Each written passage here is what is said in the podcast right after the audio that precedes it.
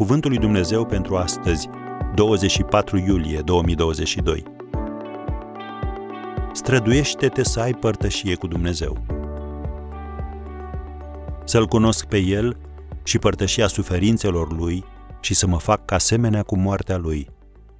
Filipen trei, versetul zece. Să știi lucruri despre Dumnezeu este una, dar să-L cunoști în mod personal este cu totul altceva.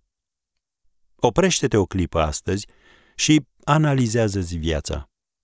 Nu cumva umblarea ta cu Dumnezeu a devenit o înaintare lentă? Poți avea rezervorul mașinii mereu plin numai dacă faci vizite regulate la pompa de benzină. Și asta mai presupune și să fii atent la indicatorul de combustibil.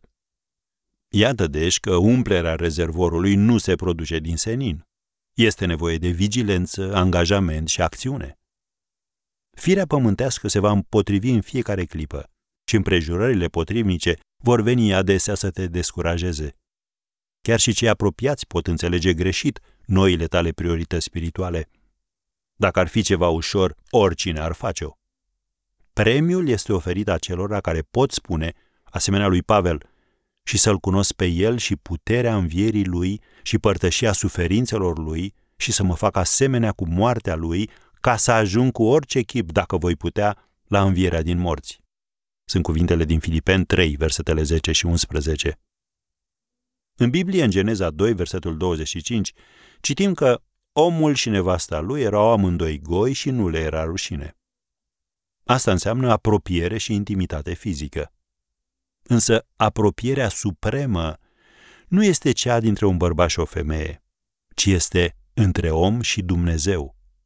Este acea părtășie profundă cu El. Iar apostolul Pavel nu doar s-a rugat pentru ea, ci a și practicat-o toată viața. Nimic nu era mai important pentru el. Ce pot spune despre tine?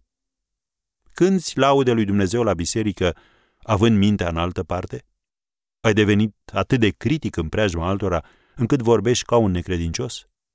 Ai lăsat ca obiceiurile păcătoase să-ți fure încrederea în Dumnezeu? Vezi întâi Ioan trei, versetele douăzeci și unu și douăzeci și doi. Nu? Slavă Domnului!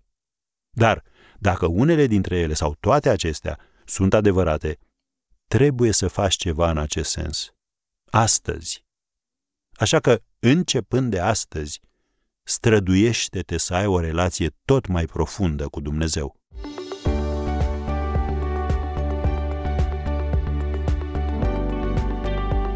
Ați ascultat Cuvântul lui Dumnezeu pentru astăzi, rubrica realizată în colaborare cu Fundația S E R România.